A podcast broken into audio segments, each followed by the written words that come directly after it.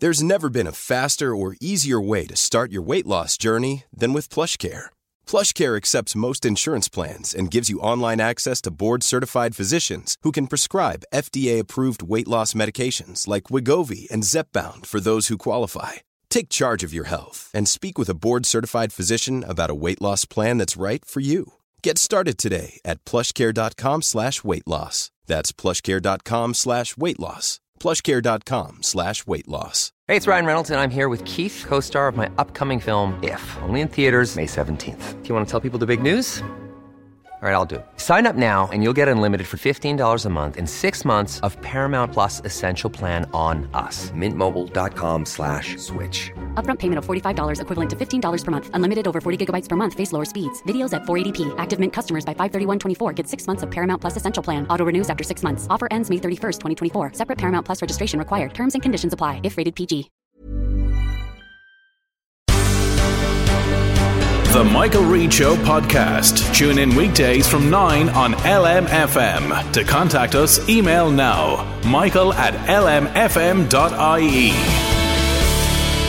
Monday morning, the 25th of July. Good morning, with much debate and discussion from now till 11am. This is Michael Reade on LMFM. It could be close to a year on from when the Pensions Commission report was published last October before the government signs off on how pensions will be calculated in future and at what age people will qualify for state pension. The Minister with responsibility for overseeing this, Heather Humphrey, says the reason for the long delay is uh, that it is a, a very long report. It runs to 250 pages, uh, and indeed, she says it's very complicated. The minister also says uh, that the state pension system is not sustainable as it stands going into the future, uh, and the Commission have their, made their recommendations on what to do to change that. But she says reform is necessary, uh, and there has to be a plan that will provide for the projected demographic changes, not least, uh, the Minister says, in terms of income adequacy for older people.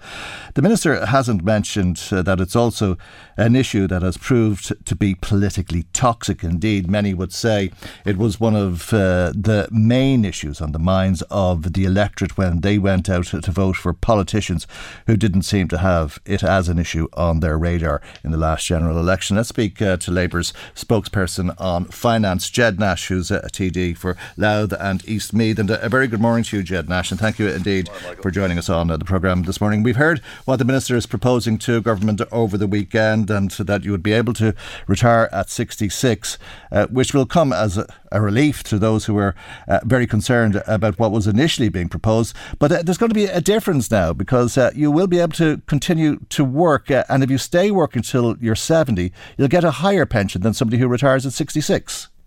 Yeah, we don't have all the details. Um, the face of it, um, it seems like a positive thing. People are living uh, that bit longer. Thankfully, people are living healthier lives, but we don't know what kind of contributions uh, people are going to be expected to make uh, over the next period of time uh, to um, bring people up to that scenario where you can work until you're 70 years of age. Remember, Michael, the Pensions Commission just back in, I think it was October of last year, suggested that the pension age should go up to 67 by 2031 and in three to six month blocks between now and then. So this is a fairly significant uh, change of plan in terms of what the Pension Commission um, proposed and what government is now proposing. So I think the devil will be in the detail. Uh, the only information that I have is what others are reading in the newspapers. We haven't seen any level of detail whatsoever. The one thing we can be, I think, grateful for is the fact that the pension age now seems to be set at 66. I was very clear myself, and the Labour Party were very, very clear that it shouldn't go beyond that.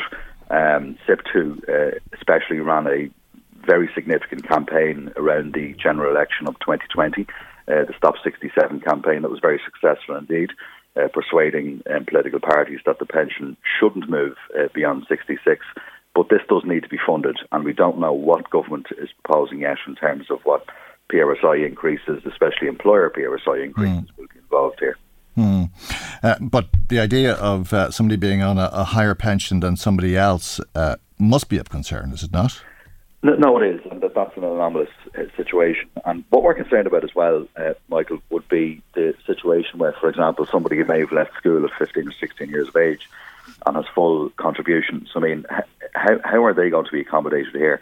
Now, the Taoiseach did say in his remarks, the remarks that he made when he was on a visit to um, Japan uh, late last week, that this shouldn't be burdensome, and he does acknowledge that there are people who may be working in especially physical jobs who will be working a long number of years mm. and they need to be accommodated too. I haven't seen any mention whatsoever of how they would be accommodated. You could have somebody working, you know, from 15, 16 years of age uh, in, you know, the wet mm. trades, um, you know, people who've been working outdoors, people working very physically demanding jobs.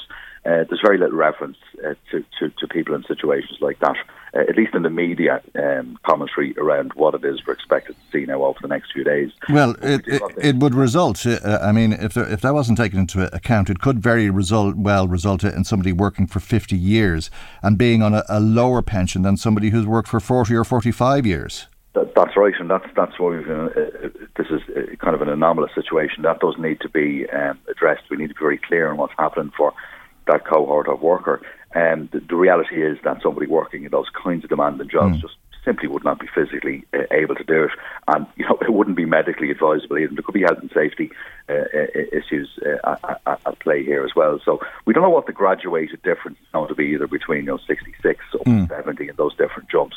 So there's a lot to be worked out here before we can make a call on this. As to well, that's it. There could be five different rates of pension depending right. on that. Could be confusing. Yeah, it could be very confusing indeed. I see uh, Cliff Taylor writing about it in the Irish Times as well, and he, he seems to uh, be putting a, a 10 euro difference on it or, or, thereabouts. If you retired at 66, you'd be on 253 euro, uh, on 60 at 67 uh, on 263, and then it goes up by a tenner like that. So you'd be talking about a significant difference between 66 and 70, uh, if that's right. Uh, you could be talking about 40 euro, uh, which is a, a, when you've no other means of income, it really is a lot of money. That's right, yeah, and, and and that's why I think we do need a conversation as well about um, income adequacy um, mm. as people get older. I mean, we look. We have a situation now where you know people, yes, they are living longer, living healthier lives, but could anybody survive even you know on, on a contributory pension at the full rate um, for the rest of their lives as costs go up, as different demands go up? Uh, you know, the full rate of contributory pension at the moment is 253 euro 30. It's uh, much smaller if it's if it's a non-contributory pension. Um, so you know, we have to have that conversation as well of adequacy going forward. What kind of pension? state pension media, especially for those who are entirely dependent on the state pension, which is a very significant cohort of pensioners in this country, and we still have limited coverage of you know private pension private pension mm. pensions in this country, and that's a challenge in, in, in, itself. So we we need to try and figure out what, what does a decent pension look like uh, into the future, uh, especially for somebody who is um, dependent entirely on the state pension. It's, it doesn't look to me 253 euro 50. Um, you know, it needs to be set at, at, at, at, a, at, a, at a higher rate if somebody's had to have some kind of a decent quality of life into into their later years, and we need that conversation too. And that's a mm. conversation that we're not having. I mean, this idea it's quite generous though uh, in comparison to other countries, and you have to take into account the circumstances that people are in. Uh, their outgoings are, are, far less, I would imagine, than most working people because uh, their mortgage is uh, paid off and they own their own house, uh, and they probably have some savings in the bank. They might have a, a, a private pension that tops up the state pension, uh, and then there are things like the bus pass pass, uh, which is worth a, a, lot, a medical card, and so on. Uh, I mean, there's an awful lot of pensioners uh, who will tell you they can't believe how well they're looked after by the state, uh, and you can't you can't blame the state if uh, people don't make provision in their younger years for when they get older. Yeah, and pe- people I think are, are increasingly conscious of that, and people need to be encouraged to be able to do that sort of efficiently. But we also as well need to make sure that employers are making um, making provision for um, you know pension arrangements for, for their staff as well. We've got the new pension situation coming in over the next couple of years as well, auto enrolment, where people will, um, younger workers, uh, all workers in fact, without uh, any pension provision, will be obliged to sign up to uh, a, a, pension scheme. And there's no doubt about it. I mean, yeah, the figures themselves, I think, speak volumes. Uh, we have um, fewer problems now with um, really ingrained poverty among our pension pensioner population uh, over the last sort of 10 to 20 years. And that's a good thing. It's one of the good things I think we did as a society. We have a, range of different supports and payments for, for pensioners, and that's really, really uh, important. But, you know, we can't rest on our laurels, and, you know, people are getting older. We will have that um, concentration of older people um, over the next few years. The demographics are changing, and that's why, of course, these pension reforms are coming coming in. We'll have fewer people working uh, to provide for you know the social insurance that we need to you know fund a proper pension system. So this is a sensitive area. It's something that needs to be planned properly. Uh, they've managed to do it in other mm. countries. I mean, I, I, I know that, that, for example, in, in Denmark they have a situation where people can you know retire later on and have different pension rates. They can defer their retirement date and so on. It's also going to be a big challenge, Michael, about how you actually deal with the contractual situation where somebody might be obliged as per their um, retirement contracts to retire at a certain point. So, mm. how does that and this new system kind of marry? There's going to be new legislation required to allow that to happen. Can this be retrospective? Yeah, well, I presume you'd be down in Intreo or whatever uh, and uh, claiming job seekers at 68 or 69 if you were deciding not to retire until you were 70. Yeah, yeah. Well, th- th- this is it. This is it. You know, this is one of the issues. So, you know, if your if your if your contract says you must retire at 66 mm. or 65, for example, as as, as a lot of uh, contracts that are in place at the moment do, mm. you know, how does this new situation um, accommodate you? Now, I know that there has been some chatter in the media, um, you know, about how that would be addressed, uh, and that you know uh, that that is something that will have to be addressed. Uh, I don't have the answer to that. We have to see the details, mm. but that's going to be a challenge. Okay. And you are going to have resentment from people who think, well, I wish I could work on. I'd love to work till I'm 70, but I'm just not physically able to do it because of the job that I'm doing. And if I look at the fella next door who is going to continue on until 70, I'd be able to do that job, sitting down talking to people or whatever it is that he does every day. That's right. That's right. And it, it, it, entirely, and that's the point that I made earlier on. I mean, somebody who might be working a very physical job may have left mm. earlier than somebody who's next door who may have started actually work at 22, 23, 24 years of age, may have had the opportunity to go to college and so on, uh, and is maybe, you know, working a less physically demanding job. All work is demanding, of course, but it's a different kind of job. So that would obviously um, potentially fuel some, some resentment, some division in society. Mm we need to be, you know, government needs to be very conscious of that in terms of how, how we move forward. Mm. also the question as well, there's a lot of uh, older uh, workers, people who are maybe working, you know, people who, who, who, might decide that they do want to work a little longer but not full time. How, yeah. how, does this mm. new situation accommodate that? And, and, it's a good thing actually if people do want, want to work and are able to work that they want to continue to make that mm. contribution. For example, I mean, if you're not working full time, you're working part time. The employer might want you to work part time as well, maybe to mentor mm. uh, younger colleagues who are coming through the system and so on. How does that system yeah. then accommodate that? Mm, and as you said, uh, if you leave school at, at 15, after 50 years of work, you might feel you, have paid your dues and you should be entitled to. You should be entitled to your pension. Yeah, can you yep. retire earlier? Uh, um, and it may not be called the pension; it could be called something else. Uh, but giving you the equivalent of what would be a full contributory pension, that's something I think that would need to be considered to reflect that reality, and it is a reality. Okay, I mentioned earlier on that uh, I suppose most pensioners will have paid off uh, their mortgage. Uh, paying off a, a mortgage has uh, become more complicated, particularly those uh, who have uh, not fixed at, at, this stage. I think a lot of people have fixed their mortgage at this stage, anticipating the increase in interest rates. but people are, are being asked for a, a, lot more now on a monthly basis, and this is really just the start of something that's going to get worse over a long period of time, it would seem.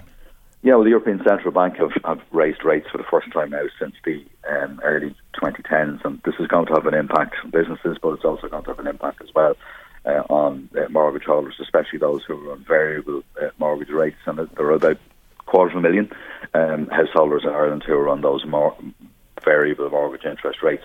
If you're on a tracker rate and there's about 250,000 of those, there's about maybe 300,000, your, your, your mortgage is going to go up um, over the next period of time. Now, there are um, all of the banks at this point, the Irish banks have not said um, that they're going to uh, um, add on the 0.5% increase announced last week by the European Central Bank, but the banks are keeping this under review, and that's why I introduced of legislation that just a few weeks ago to um, uh, to, to, to, to ensure that where there's what we call a market failure, uh, we have the second highest uh, mortgage interest rates uh, in Europe after Greece.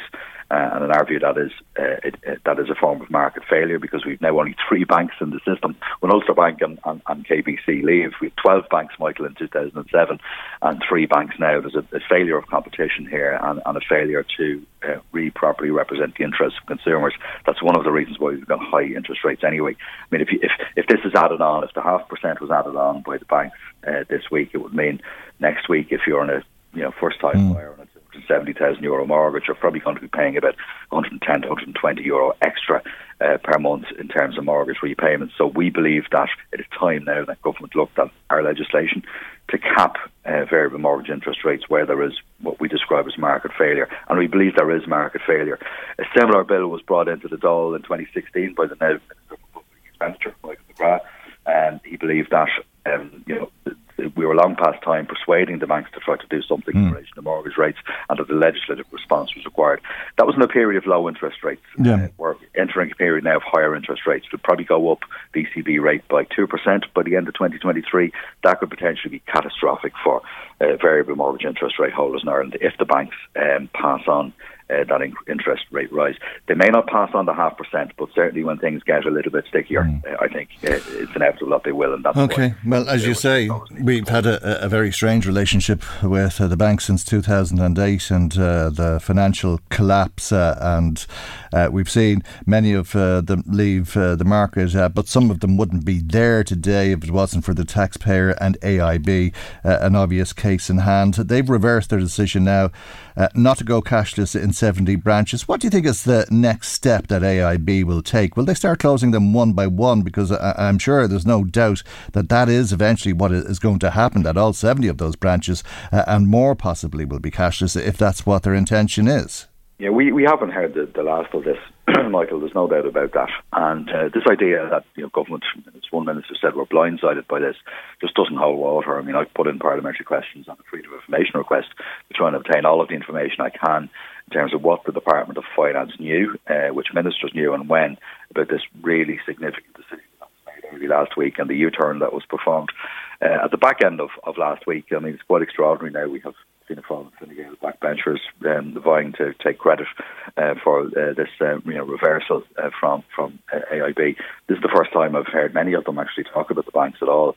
And one of the key issues here, I think, is what's known as the relationship um, framework signed off by Fianna Fáil and the Green Party with um, Allied Irish Bank uh, back in uh, 2008 when that government bailed out this bank, I mean, to the tune of 21 billion euro from the Irish taxpayer. Um, that relationship framework dictates actually how decisions like these are taken, and that would insist that on a decision like this, government are informed. Um, and in my view, government shouldn't be a case that they're informed. They should be consulted. They should be involved because the state still has 63% of a shareholder. That's a majority mm. shareholding and the Minister of Finance is a passive. But they're going to go cashless anyway. I, I mean, the, the, heat was too much, uh, and uh, they've managed uh, to calm the storm, uh, but they're going. They're, they're, obviously intent on doing this. This is part of their business model, and they will do it. Uh, we might not notice uh, that it's being done as they close branch after branch on a weekly basis. Let's say over seventy weeks, rather than this big announcement and the big backlash that came with it. Mm-hmm.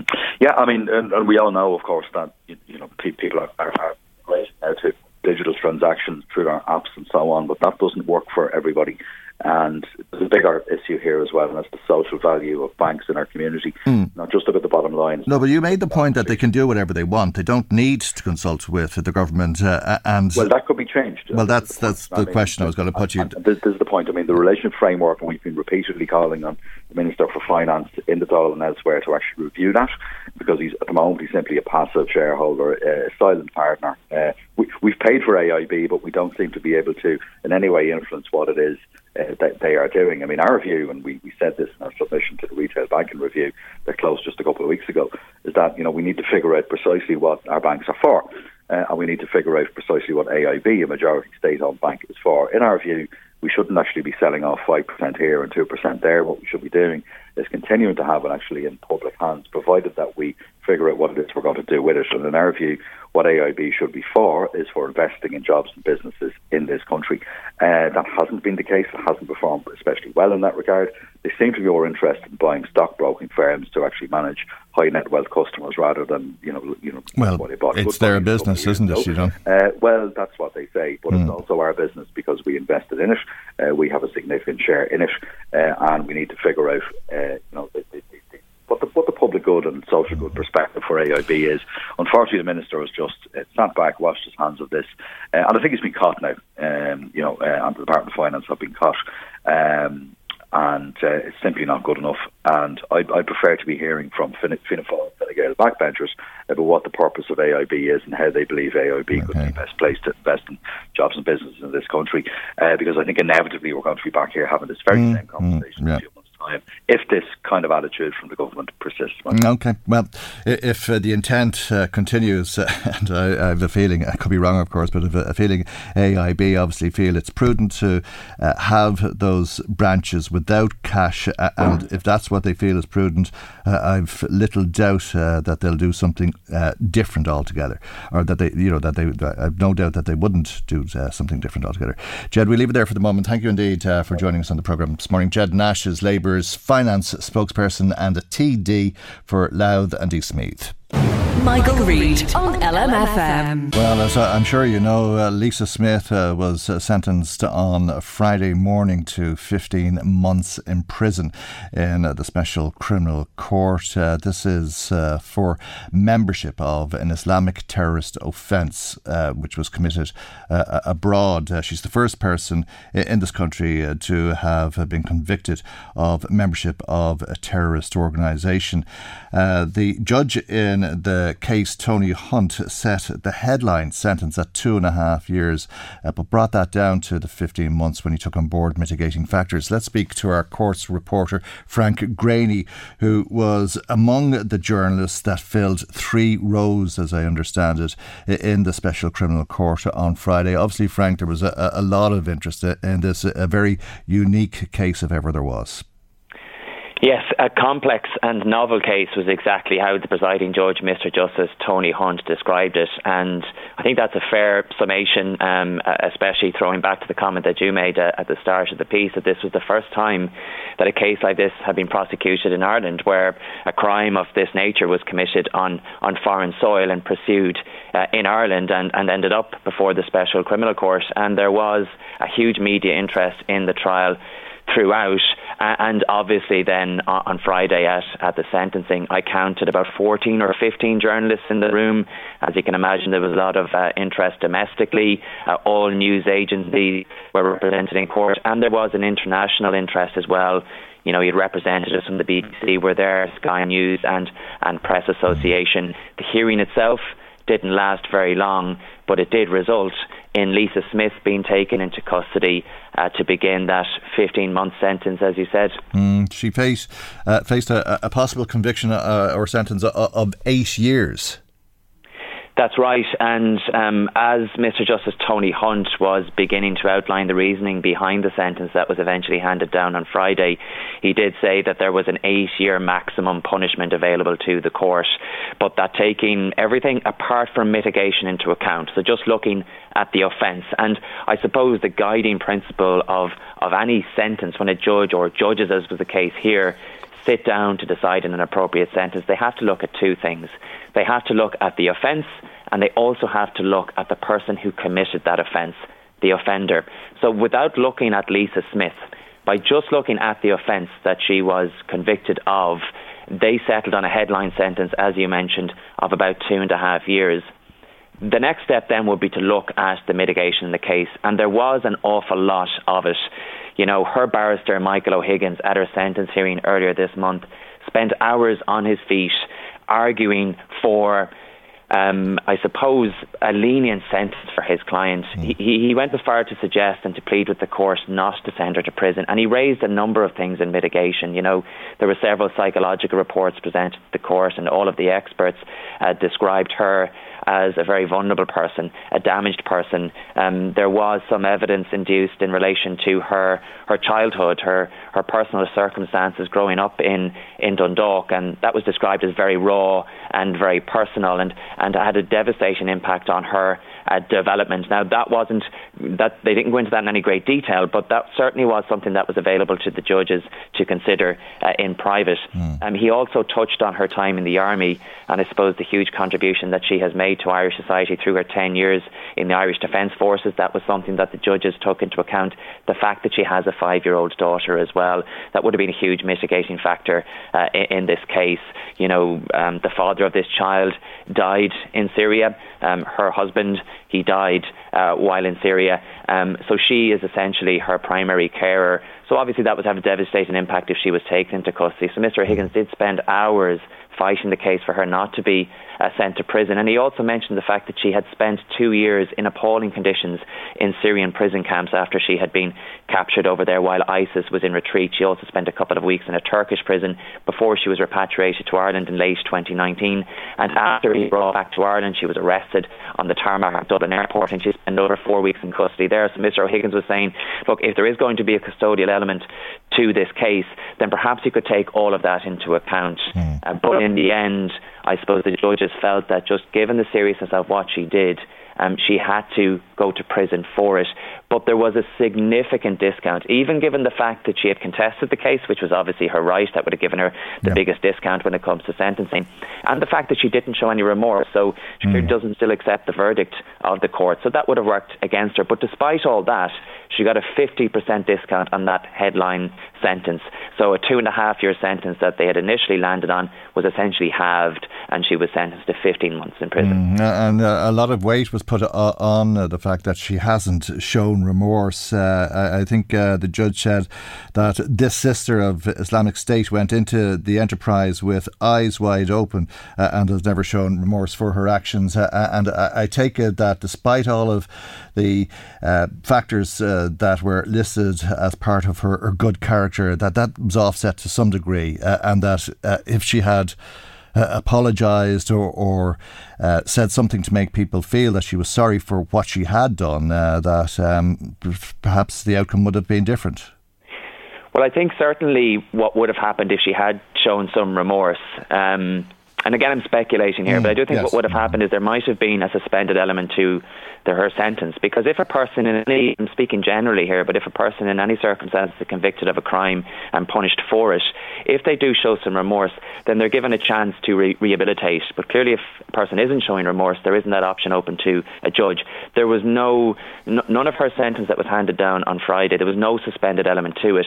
If she had shown remor- some remorse and the judges were mindful to still send her to prison, not only to punish her, because that's mm. only one aspect when it comes to sentencing, but also to deter others who might be thinking of, you know, travelling to a foreign land to involve themselves with a dangerous group like ISIS. You know, these are very dangerous terrorist organisations, and there has to be a message sent out from the Irish courts that you will be punished in your homeland if you do that. The, you know, there is legislation there that the courts and the Gardaí have at their disposal to punish people who do that. So there was a deterrence element to it. If she had shown some remorse and they still were minded to send her to prison, well, there may be there may have been a suspended element to to the sentence, but that wasn't the case. And you've made a very good point there. You know, Lisa Smith's argument throughout the entire trial was that the reason she travelled to Syria in 2015 was because in her mind, you know, she had converted to Islam before she left the Irish Army in, in 2011, and she felt she was answering a religious call. Mm. She wanted to live in an Islamic state under Sharia law.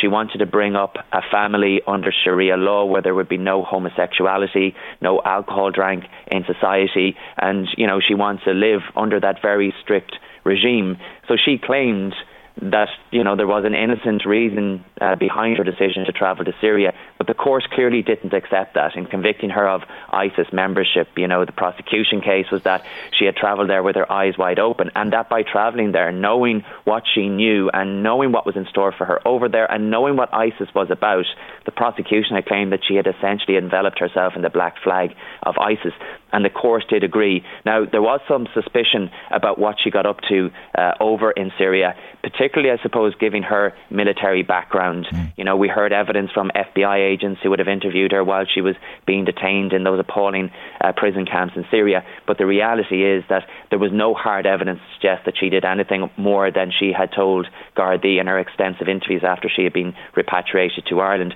So the judges did accept that there was you know, an eyebrow raised. There was an element of suspicion about her activities while she was on in Syria. You know, the court has to rely and make decisions on hard evidence, and there wasn't any evidence to suggest that she used her military expertise while she was over in Syria to train ISIS fighters or otherwise. It simply wasn't uh, the case for the court to consider.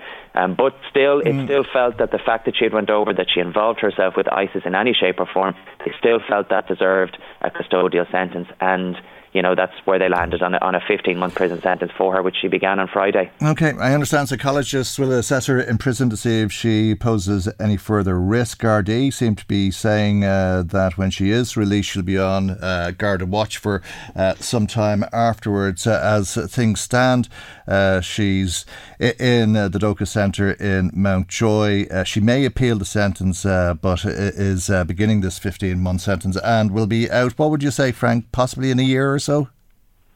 Yes, uh, Lisa Smith will, like any other um, convicted person, be entitled to a 25% remission uh, on that sentence if she behaves herself while in prison and you know I think it's fair to say that she will she you know is of previous good character there were there was never an issue with Lisa Smith while she was being held um, in custody mm-hmm. Before she eventually got her bail after being repatriated to Ireland so if she keeps her nose clean while she's in the Dóchas centre, then she's likely to avail of that 25% remission, and that would mean that she would spend, you know, a little over 11 months in, in prison. Okay. Lisa Smith, I don't think Michael Lisa Smith was expecting to go to prison on Friday. If she was, I don't think that she was expecting to be sent to prison for 15 months.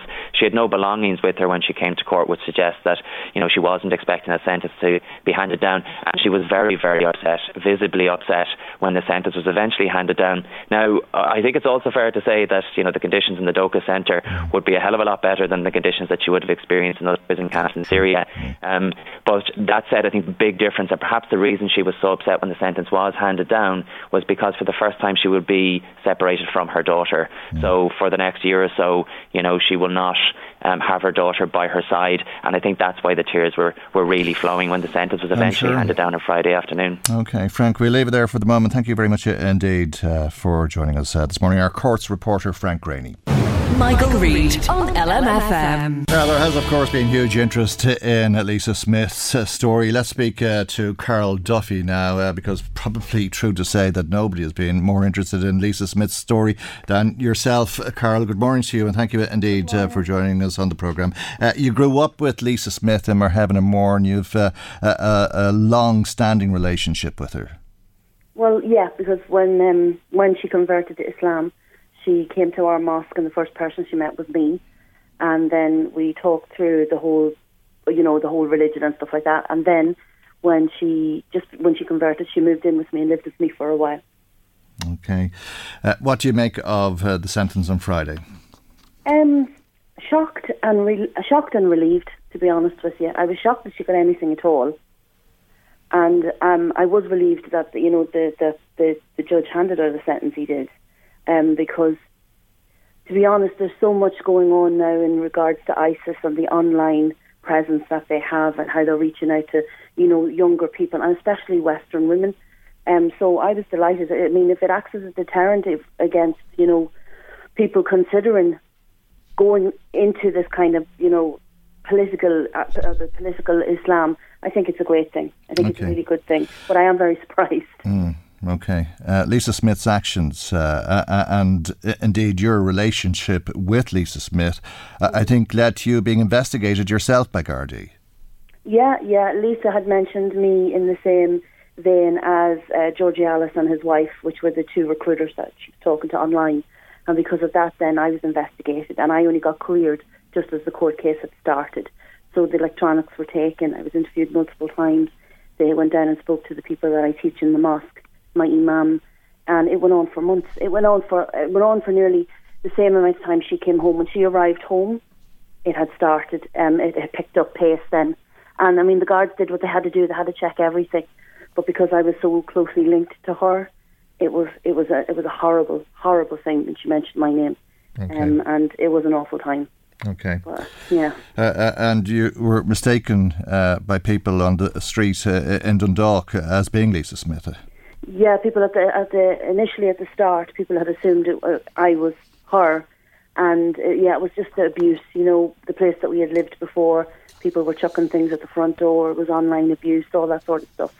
Mm. Until things kind of started calming down, and people knew then that she was in custody, and you know things started calming down then. But initially, then when the court case got going, then and when people had realised that right, okay, I was going to be a witness, but obviously I wouldn't have been able to do that if I had a background that she said I had.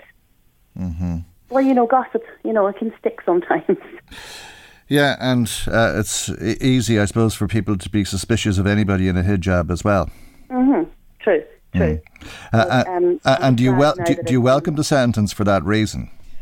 Um, no, do you know what? It wouldn't be anything to do with that at all. I just welcome it because, to be honest with you, there's there's so many groups out there now that are luring people in, gullible people who think that they're going to be part of something, and you know they think that they because of an Irish passport, like you know, she went over there, she did what she did, and then all of a sudden, well, I have a passport, I want to come home, and then expecting nothing to happen mm. when she came home. Just, just you know, pledging allegiance to those people is enough because that's what they look for. They want a body count, they want numbers.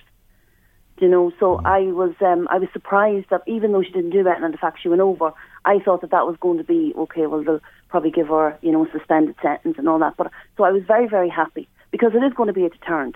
It's showing that Ireland is, you know, right, it happened outside of Ireland, but you're Irish and you have to be held accountable. So I thought it was very, very good. Okay. I just feel sorry, obviously, for her family and for her daughter. I do feel sorry for them because it has been a terrible time for them. But it had to be done. Yeah, really, really uh, a, a, terrible time, I'm sure, for uh, the family. Uh, yeah. Did, did you know that uh, Lisa Smith was going to go to Syria? Um, I knew that she had gone over before, Right. She had been there before and only stayed, and she went on a holiday and then came back again. Mm. And um, so everyone was kind of talking about it. And I invited her to my home. It would have been in 2012 to have a chat with her. Someone had asked me to have a chat with her, and um, because there was talk. Yeah. And um, she basically just blew up in my face, and then that was the last time we spoke. Uh, and do you believe that? None of my business. F- f- from your discussions with her, do you believe that she went for religi- religious reasons? Not at all. Not at all. The things that she was talking about, about being part of the religion, that's not part of the religion at all. To make hijra is to go to a country where you can practice your religion freely. Nowhere is better than Ireland to practice your religion freely. Do you know what I mean? Like me as an Irish person and other loads of other Irish Muslims, we can practice our religion here very freely. We don't get any hassle. Do you know what I mean? So that was a load of rubbish. That's just an excuse that people made um, this thing of going to because if you want to go to a Muslim country or where there's plenty of Muslims, there's other places to go than a country that's after being invaded and people, you know, being raped, murdered, and tortured. There's a better place. You know what I mean? There's mm. other there's other places you could go. You didn't have to go there and become part of that and become complacent with that. Yeah. You know? Yeah, well, that makes sense, I think, Carol. Listen, I have to leave it there for the moment, but thank you very much for taking the time to speak to us this morning. No problem at all. Thank you. Thank you. Carol Duffy, a former acquaintance of Lisa Smith. Michael, Reade on LMFM. Thanks to Jim and Drogheda, who was on the phone to us this morning. Jim says he welcomes uh, this proposal about uh, the pension and uh, being able to choose if uh, you work on or not. He says think he thinks people should not be forced to work after the age of 66. But if you do want to keep working, then it's a good thing that you will have that choice. Uh, and thanks, as I say, Jim, uh, for your call to the programme. Paddy Duffy says, uh, What about uh, affording your rent after you retire? It's a, a new phenomenon in this country, all right, uh, Paddy, uh, that people are, are still renting into their pension years, their twilight years. and how are you going to go from your wages every week to a reduced income on a pension and afford the exorbitant rent.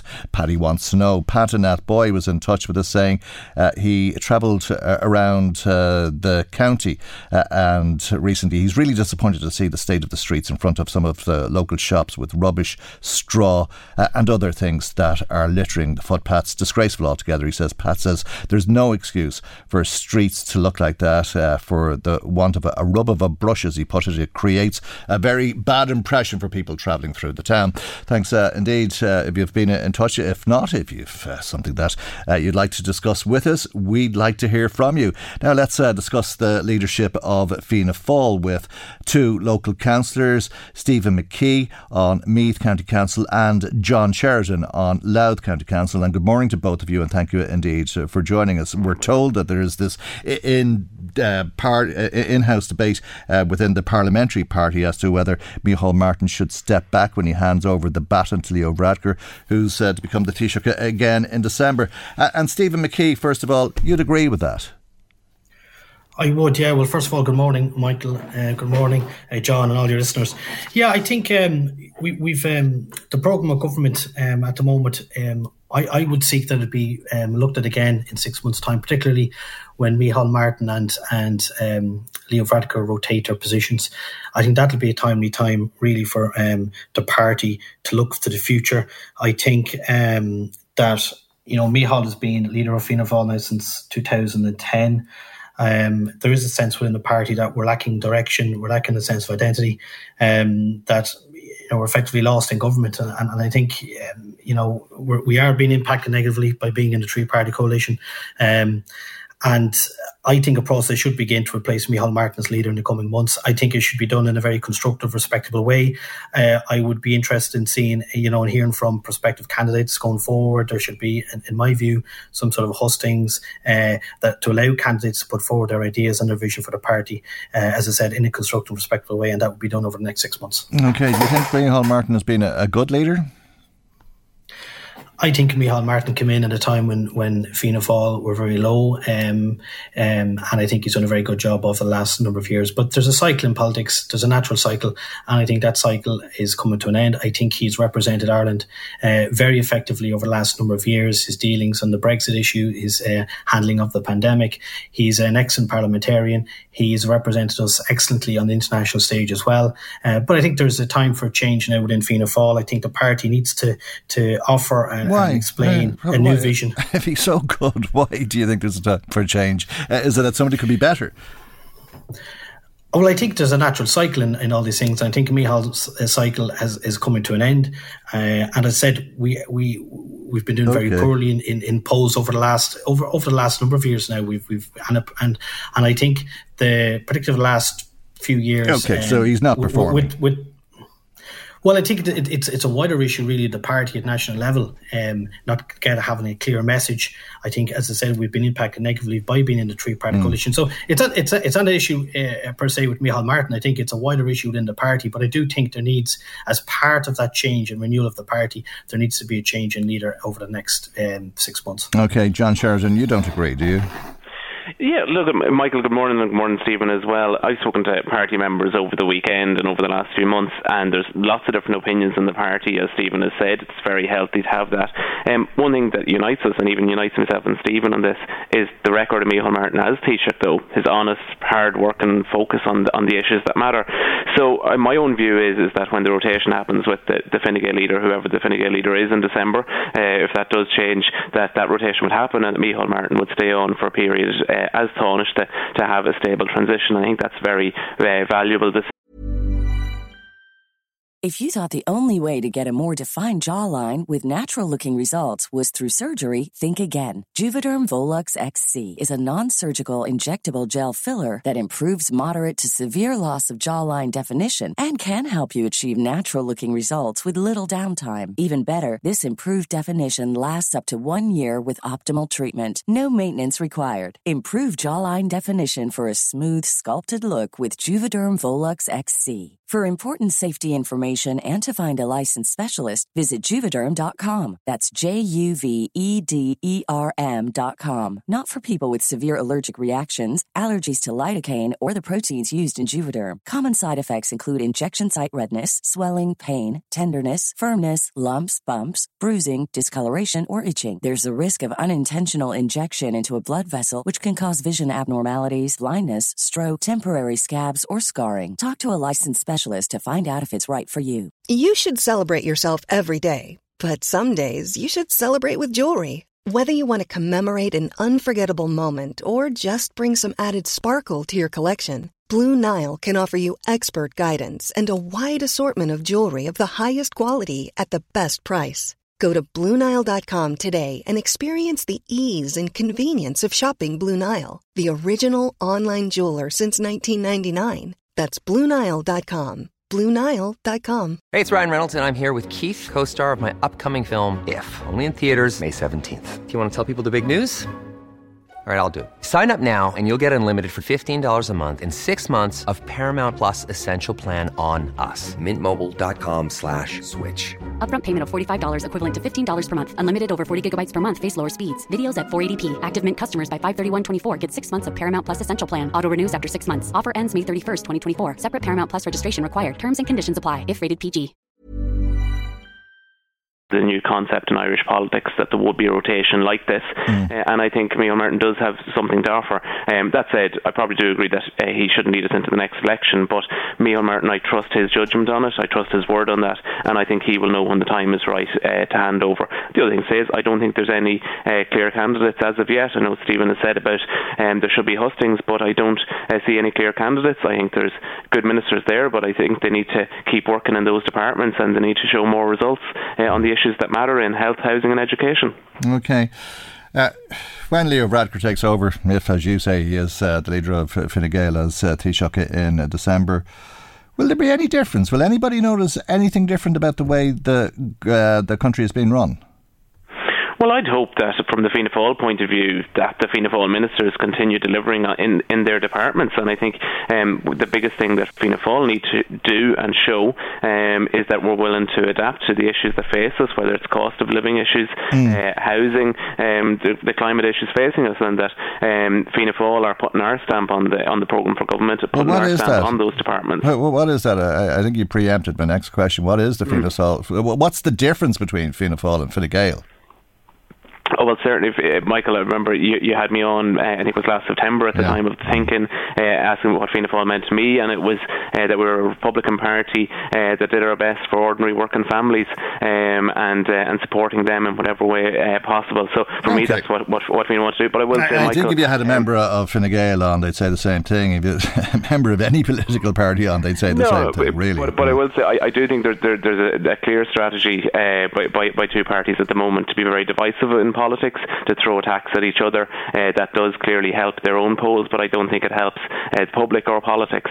And uh, I think that's where Fianna Fáil have a place Hmm. to say that, um, you know, we can do far more uh, by not being divisive in politics and actually wor- wor- working hard on the issues. Okay. Is there one thing even that you could tell me that it, it, it differentiates the two parties? Well, I've actually I'll even point to housing, Michael, and look at the, the, the different schemes, uh, the the the, uh, the new schemes even the last couple of weeks that Minister Darragh O'Brien uh, Brian has announced, the Croí Cónaithe scheme, the shared equity scheme. Um, they under Fine Gael's term, the Department of Housing seemed to be passed around like pass the parcel. Um, Fianna Fáil are very committed to that department, and it's something that Fianna Fáil over the decades was always very proud of our record uh, in building uh, building housing for people, and that's something we want to do in this term of government. And um, look at uh, you know th- th- there's a long way to go in, in relation to housing, uh, but we can see all across Louth new developments, new estates, both social, affordable, and private, uh, currently under construction. Yeah, uh, I'm not sure that people will buy that. I'm not sure that you'd win over uh, voters uh, on housing because it's never been worse, uh, and uh, it's something that was, uh, became a problem when Fianna Fáil start, stopped building houses in the 80s. Stephen, uh, do you see any difference between Fianna Fáil and Fine Gael at this stage?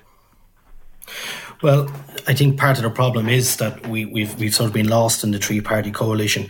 I would agree with John. There's there's certain um, issues there we've always been traditionally strong in, in terms of housing, education, and I would like to see us focus more. On, on, on serving people. I think part of the problem at the moment is that we seem to be punishing people a lot of the time. I mean, we look at the climate change issues, and of course, we need to meet targets and we need to do all we can for the environment.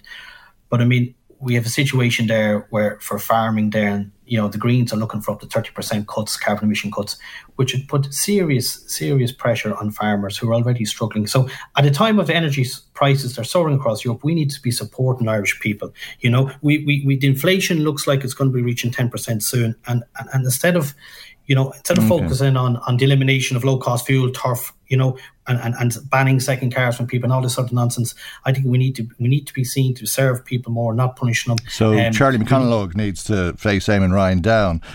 Um, where's Absolutely, but that's very. The, where's the Fianna Fáil voice uh, uh, on this? Uh, I mean, we're hearing from Well- Fine Gael backbenchers this morning. Well, well, I'm on the right on here this morning, this Mm-hmm. morning articulating my view and, and, and articulating the view of many Fianna Fáil people. I've been very concerned about the what I would see the neglect of, of rural Ireland in that regard and, and, and the overarching uh, green agenda that's really putting huge strain on families right across this country. And I would hope that Charlie McConalogue and, and, and Fianna Fáil will continue to defend farmers on this. I think we need to be looking at technology. Uh, it's already a factor in transport and the energy sectors. We see electric cars, electric buses. We should be investing more in offshore wind energy. And technology also has a part to play in transforming agriculture. It will take time, but that's what we need to be focused on. I think the idea that we can just be punitive to our farmers is not the way to go. Um, I think we need to support farmers. We need to support agriculture in this country. Uh, and I think what needs to happen is there needs to be a more realistic debate and a more balance on, on the climate change debate in this country. Okay, uh, John, um, the two ministers seem to be um, trying to thrash this out without much success. Uh, there seems to be a huge uh, divide between the two. Uh, it could uh, prove uh, to be too great a, a challenge uh, to stay in government with the Green Party, could it? Potentially, uh, but um, I respect Charlie McConalogue, and I think, to be fair, Michael, uh, if he's focused on those negotiations over, over the coming days, uh, I think every sector, including agriculture, have very, very tough decisions. We all, as a society, have very, very um, tough choices in relation to, to, to climate.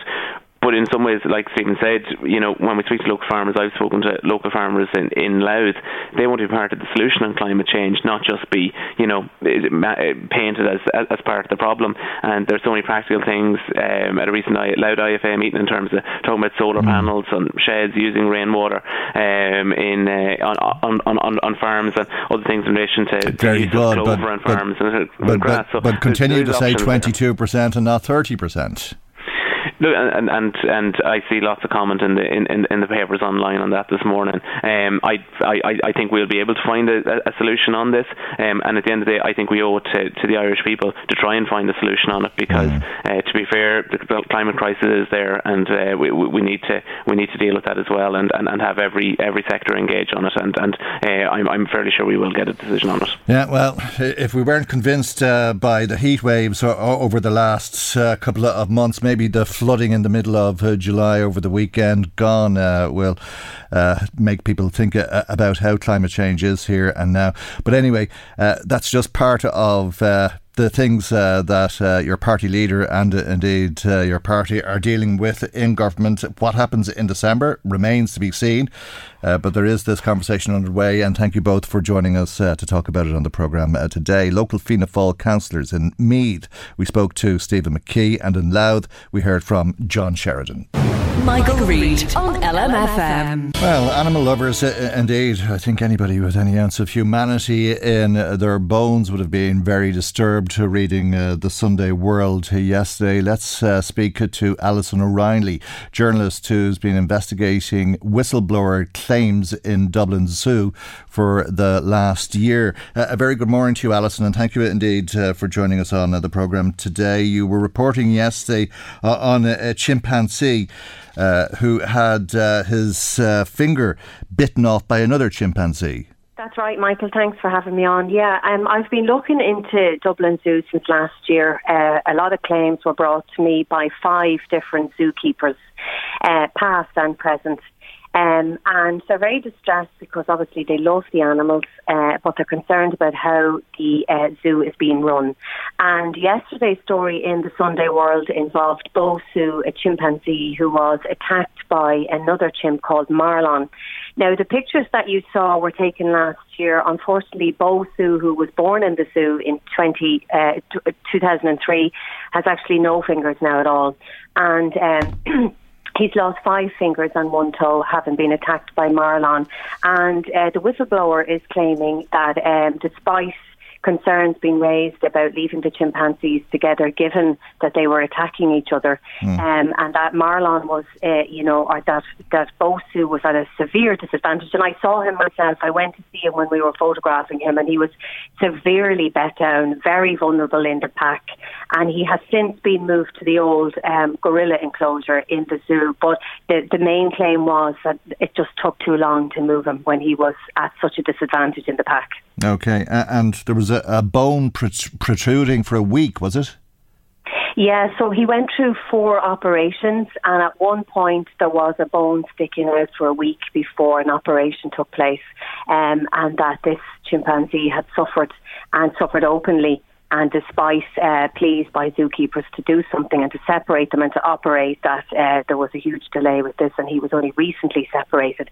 That's one of the claims mm. in 15 subheadings in a in a protected disclosure made by a whistleblower recently. Okay, 15 subheadings. Do you mean uh, concerns uh, about animal animal yeah, welfare in the case of 15 yeah, animals? Yeah, yeah. There's mm. no no. It's 15 um, headings that involve, I'd say, more than 20 animals, mm. um, and that includes bullying and harassment in the in the workplace, so staff issues as well, claims of severe animal abuse, um, very shocking images that I've seen, shocking video footage.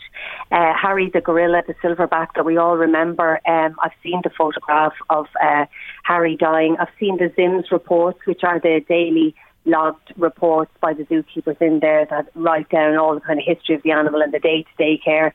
Um, and according to Yvonne McCann, who's waived her right to anonymity and who was the caregiver of Harry in the weeks that he was dying and he was ill, she had logged complaints two months before he died of ear cupping, diarrhea, off form. And we know that Harry had a massive stroke on the 29th of May 2016. But as we know with strokes, there's normally a warning. It's no different with, you know, humans there's normally a warning. And Yvonne had raised concerns two months prior to his death. And she said even though he was 29 when he died, silverbacks can live up to, to 40. Right. Um, and she's absolutely heartbroken over that. So there's a lot of. Uh, uh, shocking images. Okay, but he had a, a, a lot of health problems, I suppose. Uh, uh, I think uh, Yvonne's point was that he, he, should have been put down. Yeah, I think yeah. Uh, so. She raised concerns in the run up to him dying, but uh, left then to just die naturally rather than being humanely euthanized. That mm-hmm. that she was told nothing could be done. We're still waiting to get specifics from the zoo, who vehemently de- de- deny all of these allegations. Mm-hmm. But they're not mm-hmm. actually. It's a blanket denial, Michael. I think we need specifics here because right. the calls I'm getting and the call everyone is getting. We all loved Harry. We all knew Harry. How did he die? We want to know the details, and they're not coming out. Right. Uh, and then there's uh, Nico the sea lion. Yeah, Nico the sea lion, uh, they decided in 2020, according to the whistleblower at the zoo, to stop breeding. And uh, uh, despite the um, uh, pleas by the, the whistleblower, who says in his statement that uh, he had asked not for, for Nico not to be put away from the female, female sea lions because the holding pen for this male breeding sea lion, a big Californian sea lion, he's, he's in the Sunday world, absolutely gorgeous animal, mm. um, that he had visual access to the, the females um, and that he was put into a small pen. Now, he actually was put in on the 29th of May, and despite pleas from the zookeeper who went away for his weekend and came back, um, Nico was dead and he is claiming that Nico was left without access to water uh, in a breeding season. Visual access to female sea lions that he wanted to breed with, and um, died. But the he um, the post mortem is indeterminate on that. He's afraid that the animal overheated, but the zoo are denying that. Um, but that's one of the claims as well. And the zookeeper was looking after the sea lions at the time. And Nico is the main reason that this whistleblower has come forward. Um, he was absolutely devastated when um, he came back from his weekend off and uh, Nico was dead and he had to carry his dead body into the van to be taken to UCD for post-mortem and it just left him shattered. And I've spoken to other zookeepers around the whistleblower who witnessed um, the distress that the death of this animal had caused the whistleblower mm. and the distress had caused all of them. Mm. Um, and there's no answers as to how Nico died. So we're looking for the post mortem on that. And unfortunately, I've been blocked on all my freedom of information requests. Eh, they're now with the Information Commissioner. For some reason, I can't seem to get the post mortems from UCD. They're saying they're contracted to the zoo and it's the zoo's decision, but the zoo is blocking them as well. So we need answers. We need specifics, not just a blanket denial. Um, with, with mm. all of these, we're, we're, talking more than twenty animals, and we're dead and alive. Mm. Yeah, I didn't know that about the Freedom of Information requests. Uh, that seems uh, peculiar that uh, they're not uh, releasing the documents. Well, the post-mortems belong to UCD. Uh, Mm. well, they don't belong to UCD. They belong to the zoo, but uh, UCD are obviously contracted to carry out the post-mortem. Yeah. Their argument is under Section 34 of the Freedom of Information Act, where they are contracted by the zoo to do this, and it's their job in confidence to do it, and they Mm. can't release it. So they've submitted they can't release it. The zoo have also submitted to the Information Commissioner they can't release it. I'm arguing that the But why? postmortems, yeah, uh, because yeah, they're in confidence, and it also says it could damage the reputation of the zoo.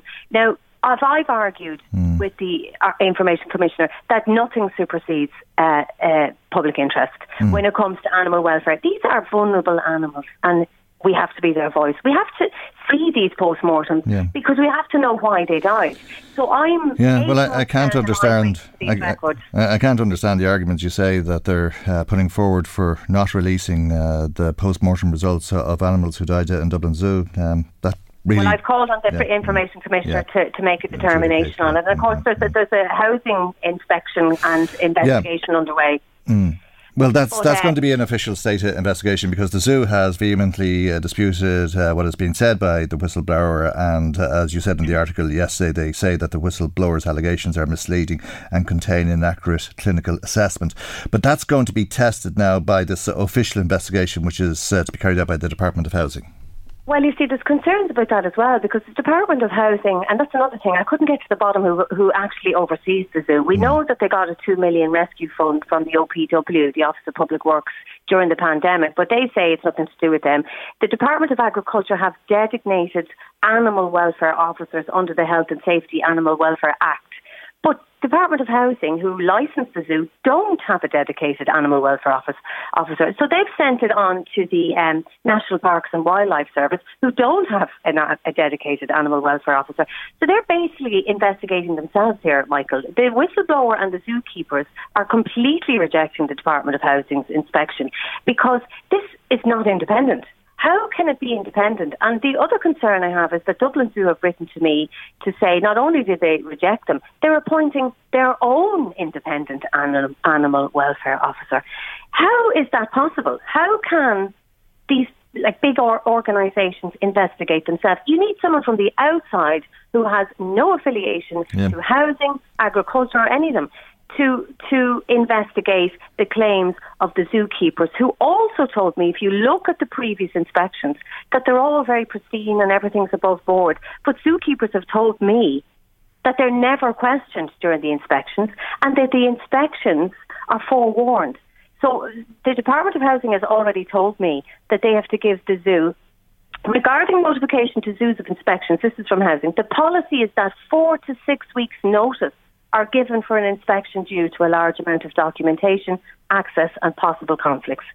Four to six weeks' notice to get your house in order before an inspection. No on the spot investigation. And and so that's the concern. Why is that happening? Um, so the whistleblower is rejecting any investigation by the Department of Housing based on the fact that they don't have a dedicated wel- welfare officer and that they're giving the zoo notice that they're going to be investigating them. So how, like, I mean, how does that work? Yeah. A lot of questions still, Michael, a lot of Yeah. questions. And it's going on a long time because, as I said, I've been receiving a lot of legal letters from the zoo's um, solicitors, uh, as I, oh, having only just sent in questions, having only sent in questions, I was getting legal threats. Okay. Um, I hadn't published anything at this point, and um, and also, you know, a blanket denial, but no specifics. And if we're wrong, great, but we need to see the details.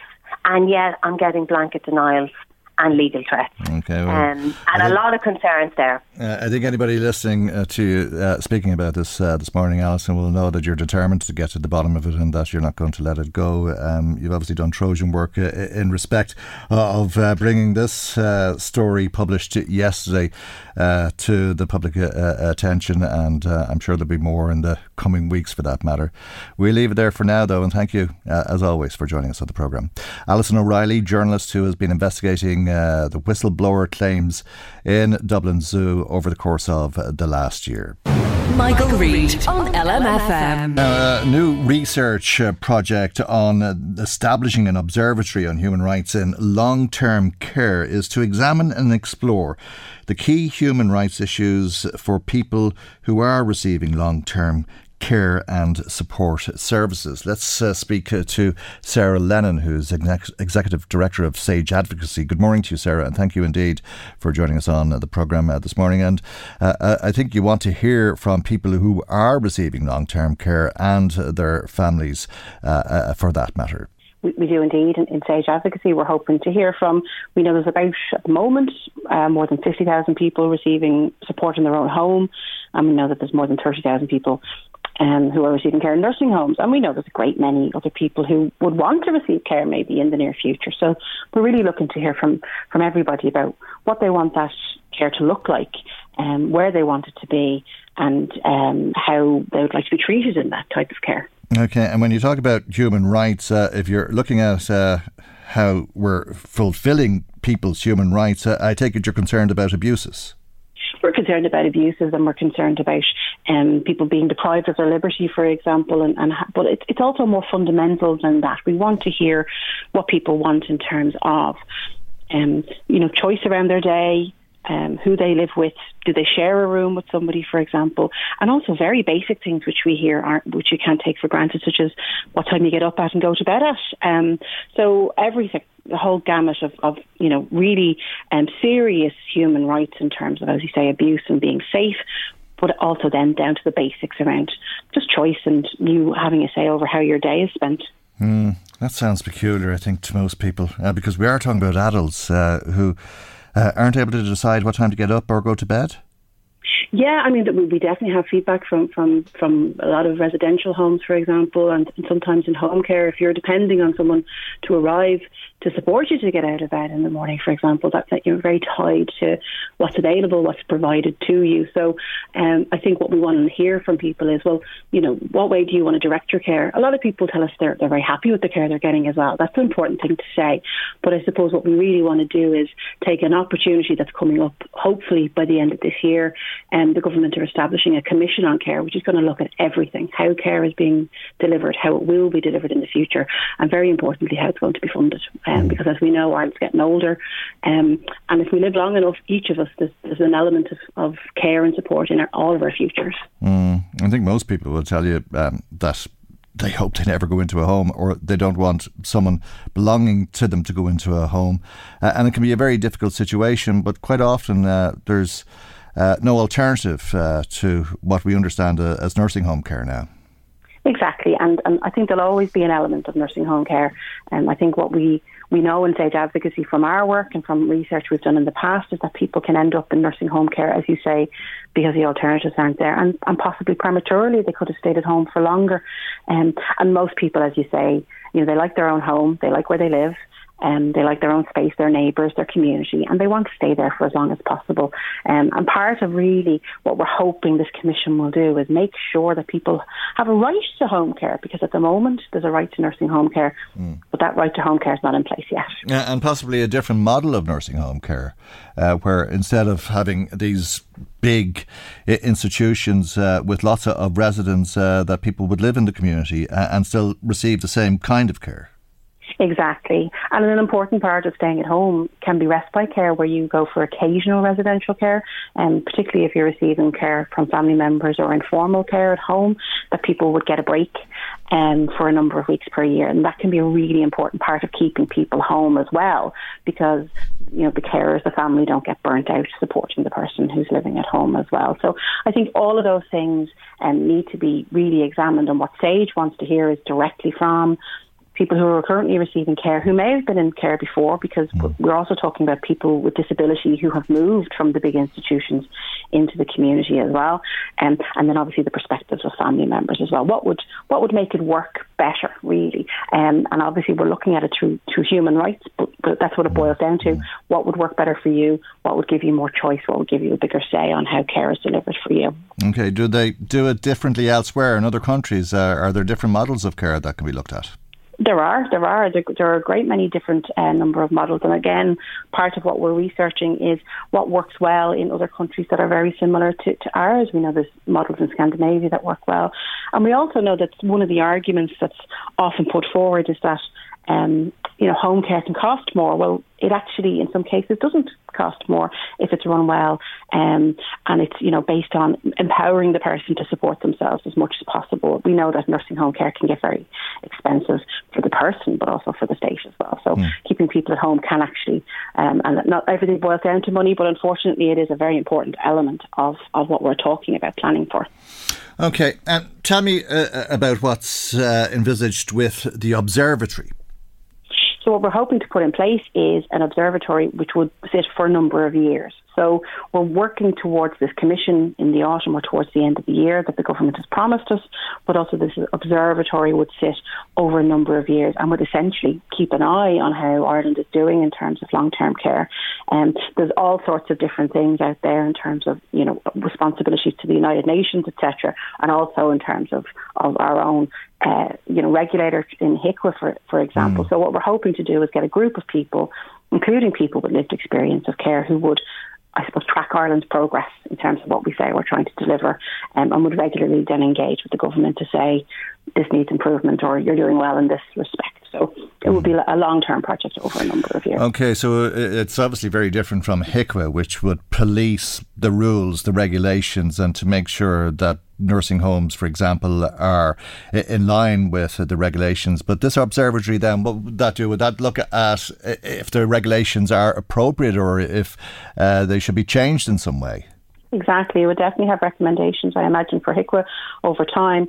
Um, and obviously, we wouldn't have, um, you know, we, we wouldn't have uh, sort of the enforcement mechanisms that HIQA have. Um, we would be just, I suppose, a research and observatory, a watchdog, um, making sure that, as you say, any recommendations that need to be made to anybody, including HIQA, including the departments, including the HSE, for example, that we would make them in the appropriate way. Um, and I think, again, as I say, importantly, would have that lived experience at the very heart of it, which um, is, is relatively unique um, for Ireland in terms of this type of project. Okay. And what about the cost of care? Would that feed into the thinking of uh, this observatory? It has to. I think what we would look to do is, I suppose, point to other countries with similar populations to ours, with similar um, demographics to ours, people aging at the same rate, um, and, and, and sort of demonstrate how they're doing it. But it's an important thing for the Commission on Care um, to actually grasp that nettle in particular, because what we need is um, not just the Department of Health, we need the Department of Public Expenditure and Reform and Finance all talking to each other about this year's budget, but also the next four, five, six years' budgets. We know there's plenty of talk around pensions and can we afford them. We have to have the same conversation around care because if we don't, it's already a crisis for a lot of people on the ground, particularly around home care, um, it's only going to get worse. Um, you know, we know what way the country is going in terms of ageing. It's very, very clear. Um, and if we don't put in place right now the financial plan for the next 5, 10, 15, 20 years, um, we're facing an enormous crisis down the road in terms of care. Well, it seems very unfair, I think, to a lot of people because there's kind of a, a lottery element to it, uh, and who knows who will end up needing care, whether that's uh, in a home or home care, as the case may be, and that can be a financial burden. And you're lucky or unlucky, as the case may be, if I can put it that way, Sarah, uh, as to whether you end up needing that care and the cost involved with it. And you could say that if you uh, end up with some disease like uh, cancer mm-hmm. or heart disease, uh, well, then of course uh, the Public Health Service looks after that. Uh, and this is similar. But at the same time, it is very costly because a lot of the care that we're talking about is uh, high dependency care. and you're also then talking about this aging population, more and more people needing care as time goes on. Exactly, exactly. And I think, you know, as I say, it could be ahead of any one of us. Um, some of us be fortunate, we'll have family who can maybe take care of us. There's up to half a million um, home carers in Ireland at present, but a lot of home carers will, will tell you they don't feel particularly valued and that it's an assumption that we make that people will look after people as well. So yeah, I mean, I think it has to come as part of an overall kind of reform um, package. Um, but again, that's going to be an important piece of work for, for the Commission on Care. I wouldn't want to preempt what it finds, but it is crucial that it doesn't doesn't just come out with another policy document which tells us what we already know that most people want to live at home for as long as they can, that we need to put in the supports that it actually grasps that nettle and is realistic with us all about what it's going to cost for us to, to actually put in place what's appropriate for our future population. Okay, Sarah, we'll leave it there. People can contact you uh, in uh, Sage uh, if uh, they want to participate uh, in this and to make their views known now yeah, we'd be really keen if you visit our website, sageadvocacy.ie. We have a questionnaire. We're going to be holding focus groups. And if people need support to fill out a questionnaire, they can get in touch with our project coordinator. And all the information is on our website, uh, sageadvocacy.ie. Very good. Thank you indeed uh, for joining us on the programme this morning. Sarah Lennon is Executive uh, Director of Sage Advocacy. Now, let me just uh, bring you some of uh, the comments that have been coming uh, to us this morning. Somebody in touch with us telling us that they got a, a text message from An Post or they were wondering if it was from An Post. Your package has a 190 unpaid fee to pay. Visit a website. Uh, if it is not paid, the package will be returned to the sender uh, and uh, they may send it back uh, because they'll not be hearing from me, says our, our caller. Just to warn others, though, uh, because this, as our caller is pointing out, is quite rightly a scam.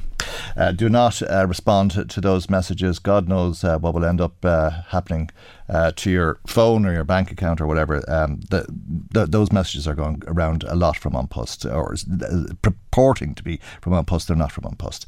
Uh, Dave Finnegan in Dublin. David Finnegan says Micheál Martin is a very good and honest leader of the Fianna Fáil party, top man. Uh, going back to our conversation with uh, the local councillors uh, about the state of the party, somebody in touch saying, "What about Fianna Fáil helping working families, etc.? We have the worst housing issue." in uh, the history of the state. We also have the highest interest rates in the EU, and the banks wait until the government go on leave to announce a run of interest hikes with fuel reaching record prices, inflation rising rapidly, and we are only months away from the colder weather coming in when paying for fuel will become a huge issue. So, what exactly are these people doing for the working class? Paddy says the problem uh, Micheál Martin and his party have is that our people have a longer memory than they might wish them to have. Changing the driver of the bus won't char- change the destination. Margaret says the reason so many people are in debt is because of plastic cards. When you cash, when you use cash, you know exactly how much you have to spend. With plastic, it's so easy to spend what you don't have and then you end up in debt. Maybe that's what the banks want so they can charge interest on that debt. COVID kept a lot of people out of the banks for two years and the banks are still open thanks to a huge bailout that came from the taxpayer. And Margaret says they need to remember that. Thank you, Margaret, and thanks to everybody who's been in touch with us so far today. Michael, Reade on LMFM. Now, it's estimated that around 700 farm vehicle and machinery accidents take place on an annual basis. Uh, the government is uh, to invest 1.25 million euro in 18 simulators, uh, which will be used in agricultural colleges uh, across uh, the coming year. It's uh, unique uh, type of uh, approach. Uh, I think we'll be hearing about that now with Minister Martin Heydon, who's Minister of State at the Department of Agriculture, Food and the Marine. Good morning, Minister, and thank you indeed uh, for joining us on the programme uh, this morning. before you talk to us about that safety initiative, can I ask you about the letter from uh, the Fine Gael uh, TDs and uh, senators in relation to the carbon emissions. what do you make of that? Do you support their view? Look, I, uh, good morning, Michael, and, and, good morning to your listeners also. Um, look, I understand. I'm not surprised by um, the view articulated by a number of my Fine Gael colleagues. Um, we in Fine Gael obviously have our roots very much in rural Ireland, and um, we would have had robust debate in our parliamentary party, including with my colleagues in, in and Louth as well, um, around you know having a sensible approach to um, all of the challenges we face in, in terms of whether it's cost of living, whether it's the environment um, and climate action that we have ambition and um, we have a very significant ambition as a government and as a political party, but also that we are very cognizant of decisions we make and the impact they'll have on um, the economic sustainability as well. And like that's very much in keeping with government approach because you know our, in the Department of Agriculture, our Food Vision 2030 strategy, our 10-year strategy talks about uh, the three pillars of sustainability: um, climate sustainability, environmental sustainability, obviously being crucial, but also equally as important is the economic sustainability of our farmers and the social social sustainability of the rural communities in mm. which they live. So I, I, think, you know, reading through it, that's what, where my colleagues are coming yeah. from in terms of making sure the decisions we make, um, that, you know, a risk of tarnishing the country's reputation as one of the world's most sustainable producers of quality food. You'd support that view, Minister, would you? No, I, I, do think it's reflective in government policy, Michael, in terms of you know when when they're ta- talking about that, like we are talking about agriculture, um, setting mm. very ambitious targets for agriculture, whether it's 22% or higher. Um, you know, like even you, did, you didn't mention 30%, 22% or higher. Should it be 22%? No, no, I'm, I'm, actually purposely doing that, Michael, yeah. because you know there's a narrative out there that if if agriculture got a 22 percent, let's say, or a lower range figure, that that would somehow would be a free pass for agriculture. 22 percent alone, and this is the point I was going to make. It, it that's a five megaton reduction on our 2018 figures. Very ambitious target for agriculture to meet, and if we're higher than 22 percent, obviously then that's more ambitious again. But there's been some commentary, and I think this is where my colleagues in Fine Gael are coming from regarding um, you know the, the, the fact that agriculture has a lower range than other areas like uh, energy um, like built environment and all the others. But that's for a very good reason because we stitched into the programme for government uh, from the start, um, special consideration to the role that agriculture and food production plays in our rural economy. So if you take um, agriculture is worth about seven percent of our of our total GDP, um, but if you go into rural communities in um, in, in Meath and Louth and all over yeah. the country, uh, that's worth you can double that to about fourteen or fifteen percent of what it's worth to the local economy. So it's about making the decisions that absolutely deliver for the climate, uh, that produce the food we produce more mm. sustainably into the future, um, but that is cognizant that an awful lot of livelihoods, not just farm families, but the communities in which they live, depend on, on that um, economic activity as well. Okay, and maybe we could talk about workplace safety for those people because another interesting statistic is uh, that 6% of uh, the working population apparently uh, is employed in agriculture, but 42% of fatal workplace incidents. That's between 2011 and 2020 were uh, in agriculture. Uh, this uh, uh, project, uh, this funding that uh, you've given to the to Teagasc uh, will deliver these 18 machines, simulators. Um, they'll be in the agricultural colleges uh, and hopefully will help people to understand better the risks that are, are involved in working on machinery and tractors and so on.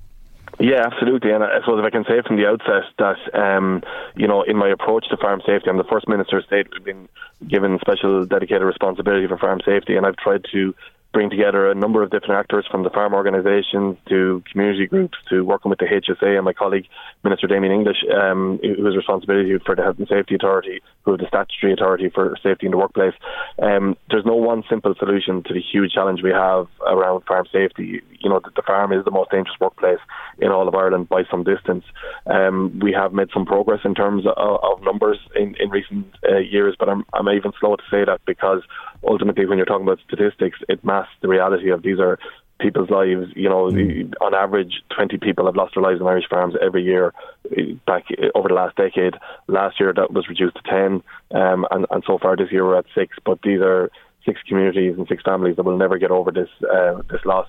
So it's trying to address all the different facets of risk um, and change the culture in our approach to agriculture. But one area that I know is of a lot of concern, not just the farmers and farm families, but also to road users, is you know young farmers starting out driving heavy machinery um, and you know, modern machinery now is a lot more powerful, and it can go very fast, and it can carry very big weights behind you. Mm. So, what I use in my farm budget, uh, the majority of my farm safety budget for this year, is to purchase these simulators and place one uh, in conjunction with Teagasc in every agricultural and horticultural college in the country, and that anybody, not just those who do um, the, the year's green cert, but anybody that goes in and out of those colleges, a lot of these colleges would partner with local ITs and um, institutes of technology and universities and all the rest, where any students that go in there will have the opportunity to drive these simulators. They're very impressive in terms of the real life impact they give you mm. of driving different types of machinery from tractors with different trailers and balers behind you to combines Um, and and, and to do it under supervision, I suppose, uh, is the Absolutely. key to this. So but it's it's a very safe environment because you know I, I had a neighbour of mine who was 18 up on one of these not too long ago, and he went to turn his tractor and very long trailer across the road and it hit a car, but mm. that was in a virtual setting. It was a big wake up call for him. Um, but, you know, he misjudged the timing of it. And he's not somebody who's out, out on the road yet, but that experience was, was good for him to understand the size and the scale of these. So I think in terms of simulation, uh, it's using modern technology to reach um, a, a, certain cohort of, of young farmers as they're being trained in all of the skills in farming um, and to let them learn that in a safe environment. Okay, and uh, should that level of training be pre, uh, prerequisite for anybody who's going to drive uh, these machines?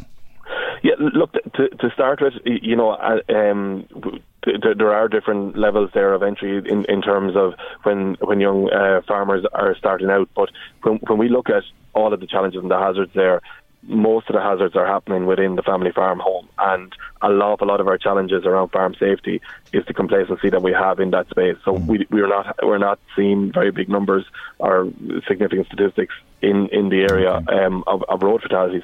It's much more so around the farm, and really the issue there when I talked about culture change is the fact that we're so familiar with our farm settings. Um, the farm is a pretty unique workplace in terms of the fact that the family home tends to be in the middle of it, and that brings big hazards with young children uh, as well as with the older generation who are all involved in the farming enterprise. So it's about us changing that culture and be more aware to the risks and the hazards that are around us. And we're just coming out of Farm Safety Week now, where we've been driving home that message um, about identifying hazards and not putting, um, you know, identifying the risks and um, where you spot them.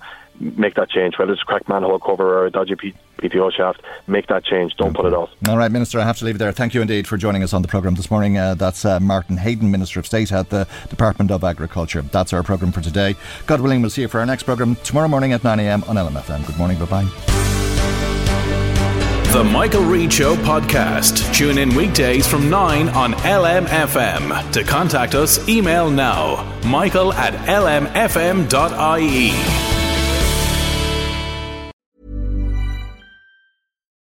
When you need mealtime inspiration, it's worth shopping Kroger, where you'll find over 30,000 mouthwatering choices that excite your inner foodie. And no matter what tasty choice you make, you'll enjoy our everyday low prices, plus extra ways to save, like digital coupons worth over $600 each week. You can also save up to $1 off per gallon at the pump with fuel points. More savings and more inspiring flavors make shopping Kroger worth it every time. Kroger, fresh for everyone. Fuel restrictions apply.